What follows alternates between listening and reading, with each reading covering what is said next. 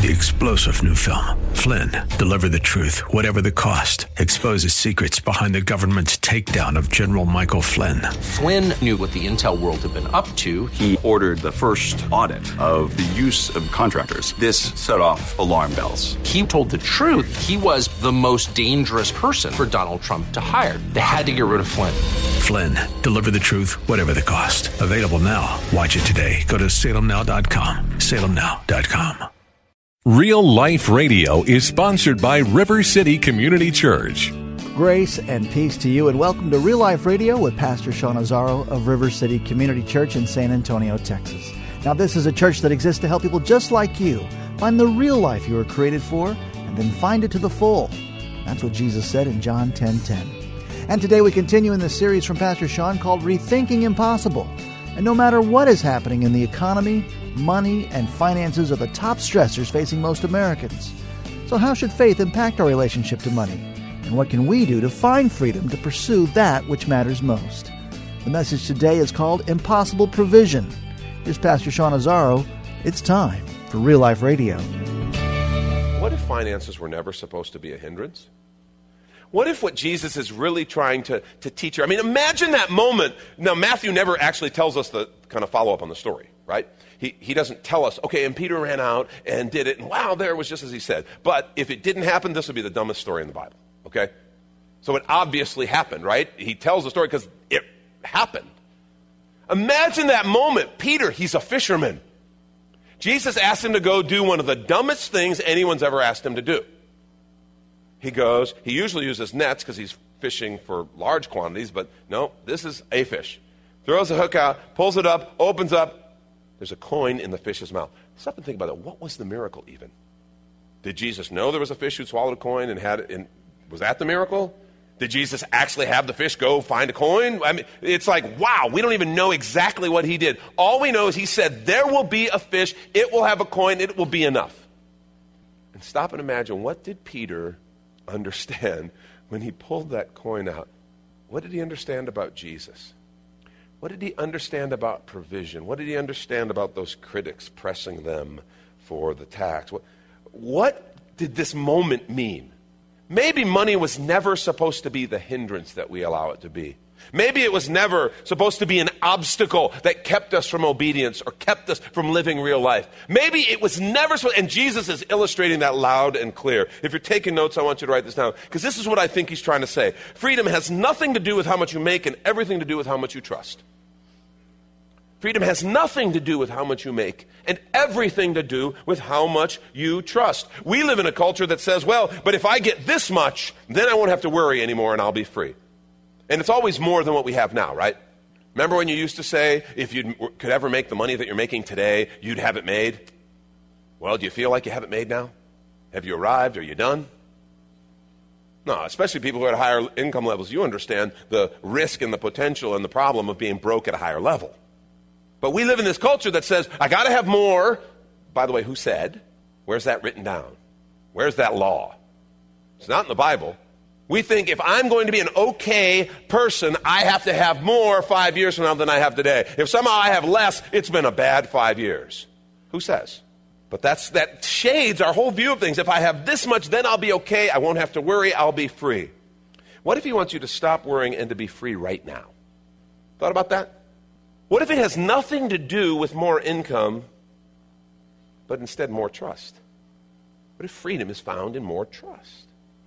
Jesus illustrated this pretty powerfully to his disciples when he, at a certain point, probably about halfway through their ministry, maybe a little more even, he called the 12 together. This is Luke chapter 9, and we begin reading at verse 1. It says he called the 12 together and gave them power and authority over all demons, the spirits that were tormenting people, and to cure diseases and he sent them out to proclaim the kingdom of God and to heal. So what he did is he gave them what God had, what Father had given him. And they'd seen him do this, and he's saying, Right now, I give you that power and authority. You've seen me have that power and authority and exhibit that, guys. But now, now it's all you. I'm giving you that, and I'm sending you out to do what you've seen me, and I'm not going with you. I'm staying here, but you're going. And then he said to them, gives them some instructions. Verse 3 Take nothing for your journey no staff, nor bag, nor bread, nor money, And Do not even have two tunics, two changes of clothes. Whatever house you enter, stay there, and from there depart. Whatever they do, and wherever they do not receive you, when you leave that town, shake off the dust from your feet as a testimony against them. And they departed and went through the villages, preaching the gospel and healing everywhere. So Jesus gathers his guys. So you guys have seen me do this. You know the power and authority. Well, I'm just giving that to you. And he gives them the power and authority to bring wholeness and healing and pro- proclaim the message of the gospel. Do you know what he doesn't give them? Anything else. Anything else. He says, take absolutely nothing for the journey.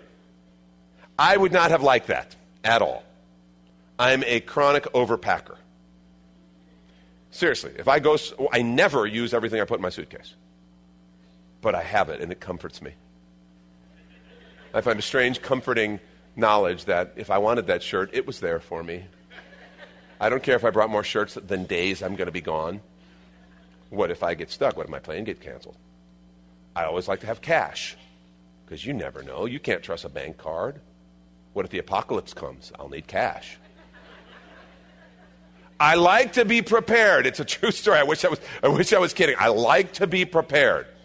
Okay, so I overpack. I never wear everything I pack. It's just a thing. Jesus is telling them, bring nothing. Stay wherever you find to stay, and if they receive you, great. If they don't, then just shake the dust off and move on, go to the next place. See, here's a question Do you think Jesus could have just given them the money for everything they needed? Here, guys, here's your little envelope. This is your per diem. Okay, each one. There you go. Could he have done that? Yes, he could have just sent them fishing. Guys, go fishing. There's money in all these fish's mouths. Just go, just go get some fish. But he didn't. Because he wasn't just teaching them the power and the authority of the kingdom, although that was a powerful message. He was teaching them to walk in the freedom of the kingdom by learning to trust in him for daily provision. Even when you're taking nothing with you, but guys, I already know where you're going to be. I already know what you're going to need. I'm going to be there for you. Just go in freedom. Wow. I just want to say this is not a message this primarily about biblical finances here, okay? If you're looking for something like that, some biblical principles of finances, um, a few months ago we did a series called uh, re, um, oh, what was the series on wisdom? What did I call it? Reflections on Wisdom. Yeah, that was it. I got a good memory. Called Reflections on Wisdom, and we did one on wisdom and wealth. And that had some, just an overview of some healthy biblical principles uh, to, on finances. This really isn't this is about trust. This is fundamentally a message on trust because Jesus was trying to teach his disciples and he's trying to teach us. There's something of a freedom in learning to trust. I want to give you four principles real quickly to build trust and they come in the form of two stops and two starts, okay? I'm going to share with you two stops and two starts. First, stop. Stop letting the world tell you what you need. That's the first principle of trust. Stop letting the world tell you what you need. This gets us into trouble every time. When we let the world tell us what we need, it screws us up. Don't let the world pressure you into bondage. Some of you are here today, right now, and you are in financial bondage because you were pressured by a world that told you you got to have this. I can't even read a news story without a pop up coming up with an ad on something I got to have. I got to have it. Oh, what, what would happen if I didn't have it? I don't know, but it would be terrible. I got to live in that, if I don't live there, then I'm a loser. If I live, stay living where I am, I'm just not successful. Oh, I, got, I better drive that because people, look at how people will respect me if I drive that. Look at that guy. He must be awesome. Look at the car he drives. I mean, we're laughing, but it's true all the time. It's a barrage advertising, pressures from upbringing, pressures from, from people w- who we work with. It's just everywhere. If you don't have this, you're missing it. I'm telling you, that is messed up. And we got to stop. Paul wrote to Timothy in 1 Timothy 6. Now, he's warning against false teachers. And these false teachers were trying to teach that if you embrace godliness, you would financially really do well. You know, and by the way, that false teaching has never stopped. It always crops its head up in the church. Because, by the way, that's an easy message to teach. You want to pack a place out? Tell people God's going to make all of us rich. Okay? In fact, next week, I'm going to teach a sermon on how God's going to make everyone rich. rich. Bring your friends. Okay? I'll bet we pack this place out. The problem is, it's just not true. God never promises that. But even back in the first century, there are people kind of trying to use that to try to entice people. And Paul warns against it. He says, verse 6 of 1 Timothy 6, But godliness with contentment is great gain. For we brought nothing into the world, we could take nothing out of the world. But if we have food and clothing with these, we will be content. But those who desire to be rich fall into temptation into a snare, into many senseless and harmful desires that plunge people into ruin and destruction. By the way, verse 9 there, that could be a seminar on American life. The most prosperous nation ever to, to grace the planet. In that verse, those who desire to be rich fall into temptation, a snare, senseless and harmful desires that plunge people into ruin and destruction. We've all seen it. We've seen it time after time. Verse 10 For the love of money is a root of all kinds of evil. It is through this craving that some have wandered away from the faith and pierced themselves with many pangs. The concept here that is so powerful this is the biblical center when it comes to finances, and it is contentment. It is this idea of contentment. Some people have taught that, man, if you want to experience fullness, if you have real faith, you're going to be rich, and God wants everyone to be rich. I just want to say, that's just not biblical. But I've heard the other side too. Some people say, well, if you're going to be a real follower of Jesus, you're going to be poor because everybody who follows God has to be poor. And I'm just saying that's not biblical either. What is biblical, what the biblical center on finances is, is contentment. Wherever you are, be content. That's what the scripture teaches. And let me just say, this is one of the greatest gifts in the scripture because if you stop and think about what contentment means, we're all rich because we got enough. Isn't that what contentment means? You know, we all have this place where we say, well, when I arrive here, then I'll have arrived. Contentment means I've already arrived. And I'm here to tell you, you've arrived. Congratulations. We want to take a quick minute to remind you you're listening to Real Life Radio with Pastor Sean Azzaro of River City Community Church in this series called Rethinking Impossible, as found on the sermons page at reallife.org. And if you're looking for a new church home, here's your invitation from Pastor Sean. Do you ever look at your life and feel like you were made for something more? Jesus made a simple statement The thief comes to steal, kill, and destroy, but I came to give you abundant life, real life. I talk to a lot of people, and many seem to feel like they're settling for a whole lot less. Hi, I'm Sean Azzaro, pastor of River City Community Church, and we are so convinced that we were made for something better. We call ourselves a church for real life.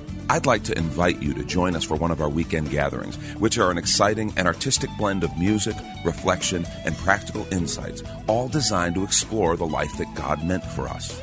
River City is located a mile and a half outside of Loop 1604 on Lookout Road across from Otama Park. Service times are Saturday at 5 p.m.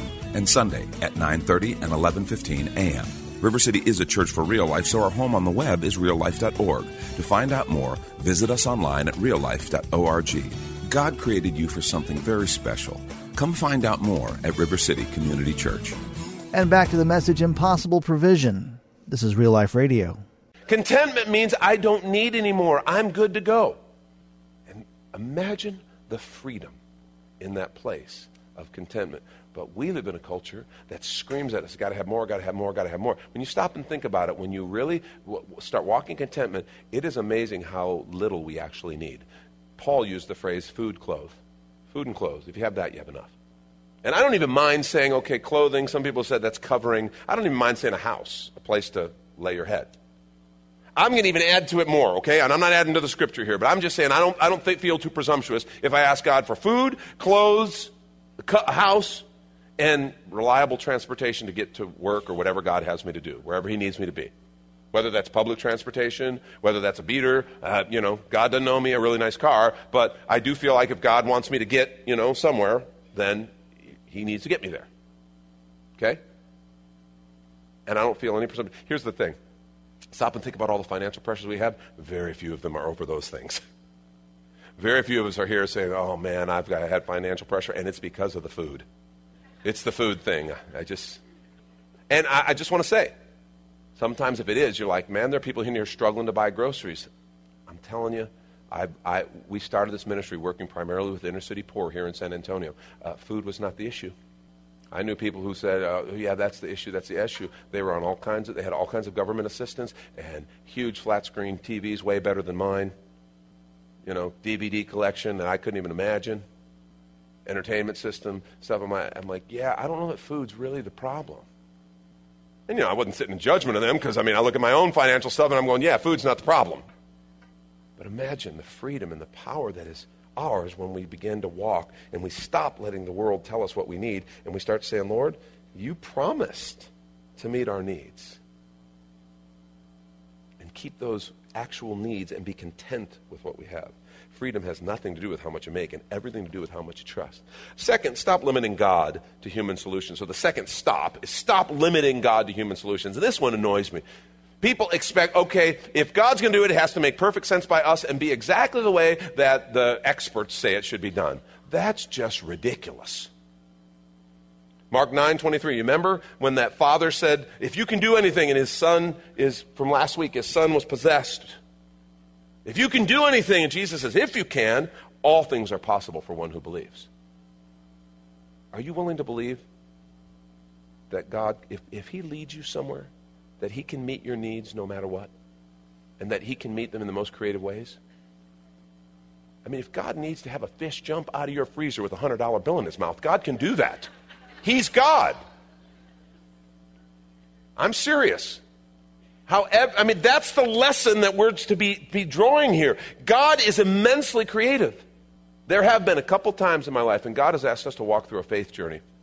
And there have been a couple times in, in my life where God has, has actually had us do something, take a risk financially, or do something, give something to someone or something, and now we're like, okay, well, but how are we going to meet, make ends meet God? And a check came in the mail. And that's always awesome. You know, you needed $462, and exactly $462 came in the mail. And that's awesome. But most often, that's not what happened.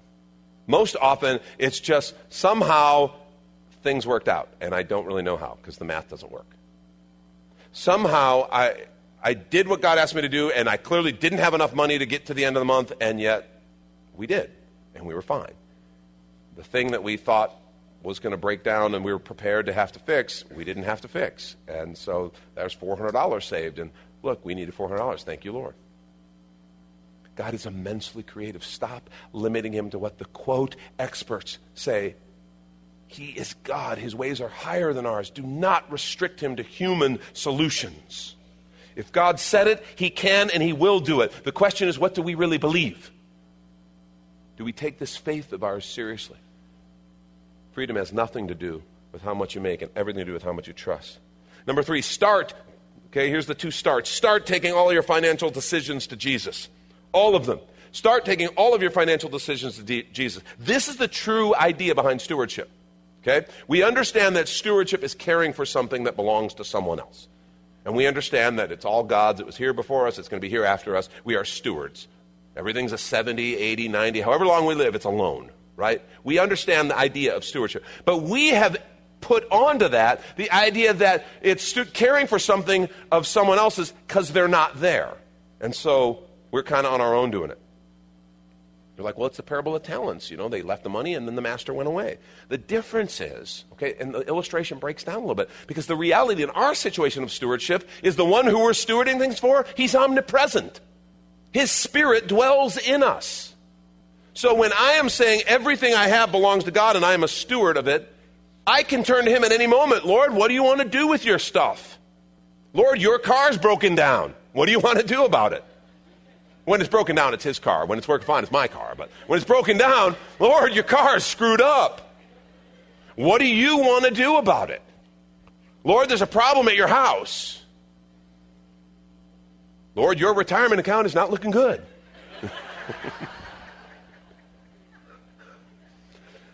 the reality is, we can go to Him with all those things and start taking your financial decisions to Jesus. I challenge and encourage you. Start talking to Him. Make this a regular part. This is the idea. Our needs were given to us. Please hear this. Our needs were given to us to draw us to Him. Sadly, one of the great ironies is our needs are often the very thing that draw us away from Him. That's what idolatry is all about, meeting our needs somewhere else. Our needs were placed in us, including our financial needs, to draw us to Father. It's supposed to be something that causes us to go to Him and receive from Him. I love this passage, 1 Peter 5 7. It says, casting all your anxieties on Him because He cares for you. Do you know that? He doesn't want you bearing this burden alone. He doesn't want you walking through this alone. He wants to talk to you about it. He wants you to bring those needs to Him. Start taking all of your financial decisions to Jesus. You'll be amazed at the creative things He'll lead you to do. You'll be amazed at the provision He'll bring. Include Him in that. That's one of the core ideas behind freedom. Freedom has nothing to do with how much you make and everything to do with how much you trust. Last thing, I'll wrap with this. Start practicing financial faith. Start practicing financial faith. And note the word practice. This is very important. I want you to hear this because it takes practice. Faith is like a muscle that has to be built. You have to practice financial faith, and that begins right now. That begins today. That begins by saying, okay, Lord, I'm going to begin getting my finances in order, first and foremost, by trusting you. I'm not going to let the world tell me what I need. I'm going to start listening to you. I'm not going to restrict you, Lord, to human solutions. I'm going to take my financial questions, needs, concerns, my financial affairs, Lord. I'm going to bring them before you. And Lord, what do you think? That's a fi- step of financial faith. I believe you. When God begins to say, when you know God's asking you to do something, you go, but God, I don't know that I can afford it. And, I, and you, you know, He wakes you up, and I'm thinking about that person who has a need, and I know I'm supposed to do something about it. God's asking you to do, but God, if I do that, I won't have enough. God's asking, God, right in that moment to say, do you trust me? That's an opportunity to take a step of financial faith. Okay, God, I don't know how I'm going to finish out the month, but I'm going to do what you asked me to do and watch what he does. Remember, we're responsible for the obedience, he's responsible for the outcome. That's how we practice financial faith. We have this regular thing. We talk about it, folks. You know, we believe in the tithe, the giving of a tenth of our income to the ministry that God has placed as part of it. It's a tithe, it's a biblical principle. Before the law, in the New Testament, we talk about this idea of the tithe. And the principle behind it, and you read Malachi chapter 3, the principle behind it is God is promising, I will bless you more on the 90% than you could do on 100%. And you got to decide if you believe that. That's the idea behind the tithe. And it is an opportunity every time you get paid to practice faith and to practice trust. Jesus said, Where your treasure is, there your heart will be. Remember? Because it's an odd phrase. Way he says it, where your treasure is, there your heart will be. In other words, when, when I give my treasure, I'm, I'm having a chance to train and discipline my heart in faith. I'm practicing faith. And let me just say, if you're a follower of Jesus Christ, you're a believer, and you're not tithing, you are practicing financial unbelief. You are every paycheck training your heart to doubt, training your heart to trust you and money more than you trust Father. That's what you're training. And you, you do understand the power of, of money, right?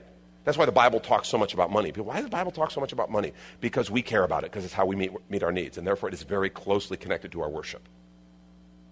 The beauty of money stuff, folks, it's math. It is so powerful in building our faith because it's math. The minute I, for example, begin to tithe, it, I know I'm Oh, I'm pretty good at math. 90% is always less than 100%, okay? See how good I am at math? 90% is less. But what do I do when God goes ahead and takes 90% then and makes it more than 100%? And I realize, wow, I, I'm doing this. I'm, I'm still able to meet all my needs, and I had some extra to do this, or to give this, or to share this, or enjoy this. What do I do with that? I just had God prove his power and faithfulness with something very easy to grasp math. Because money, you know, money is like pretty simple, right? Money problems even are simple, right? You know, even on a secular level, money problems are simple. Either, you know, earn more or spend less, right? There, I solved your money problems. Earn more or spend less. That's free. That was free today. You get that as a gift. It's my parting gift for you. But really, the beauty of it is I build my faith through finances, through money, because it's math. It's deeply, it's, it's math that's close to our heart because it's how we meet our needs. But it's basically math. And what's powerful is once I see God's faithfulness and I mathematically show how this doesn't make sense, but we're okay and we're even blessed, then when I have to trust Him in the more complex areas and even the more significant areas of relationships, my marriage relationship with my spouse. Maybe if God was faithful in the finances, which I saw, I was able to observably measure with math. Maybe if I step out in obedience in my relationship with my wife, God can bless and God can do a miracle in our marriage. Maybe in my situation with my kids, where I don't know what to do, and the world is telling me to do one thing, but God's saying do something totally different. Maybe I can actually trust Him.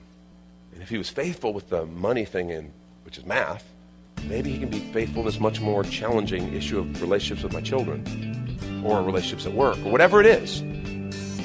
Finances are an opportunity to build that trust. And folks, the key to freedom. Freedom has nothing to do with how much you make, and everything to do with how much you trust. Begin practicing financial faith right now and see what God does. Thank you, Pastor Sean Azzaro. You've been listening to Real Life Radio as next time we'll continue in this series, Rethinking Impossible, which is available right now on demand when you find the sermons link at reallife.org. But of course, you're invited to visit and join us at River City Community Church, located on Lookout Road right behind Retama Park, with service times on Saturday nights at 5 and Sundays at 9.30 and 11.15. If you'd like to call the church, the number is 210 490 5262. As Real Life Radio is a service of River City Community Church, and we hope you join us again next time for more Real Life. Three star general Michael J. Flynn, head of the Pentagon Intelligence Agency, knew all the government's dirty secrets. He was one of the most respected generals in the military. Flynn knew what the intel world had been up to, he understood its funding. He ordered the first audit of the use of contractors. This set off alarm bells. The explosive new documentary, Flynn, Deliver the Truth, Whatever the Cost, and covers the facts behind this scandal. Flynn told the truth. He was the most dangerous person for Donald Trump to hire. I find out the worst enemy that I'm going to face in my life is right here in America. They took my assessment and they wanted me to change it. And I was like, I'm not changing it. They had to get rid of Flynn. With in depth interviews, archival footage, and never before seen personal records of the man behind the headlines. I just felt like I was drowning. Flynn, deliver the truth, whatever the cost. Available now. Watch it today. Go to salemnow.com. Salemnow.com.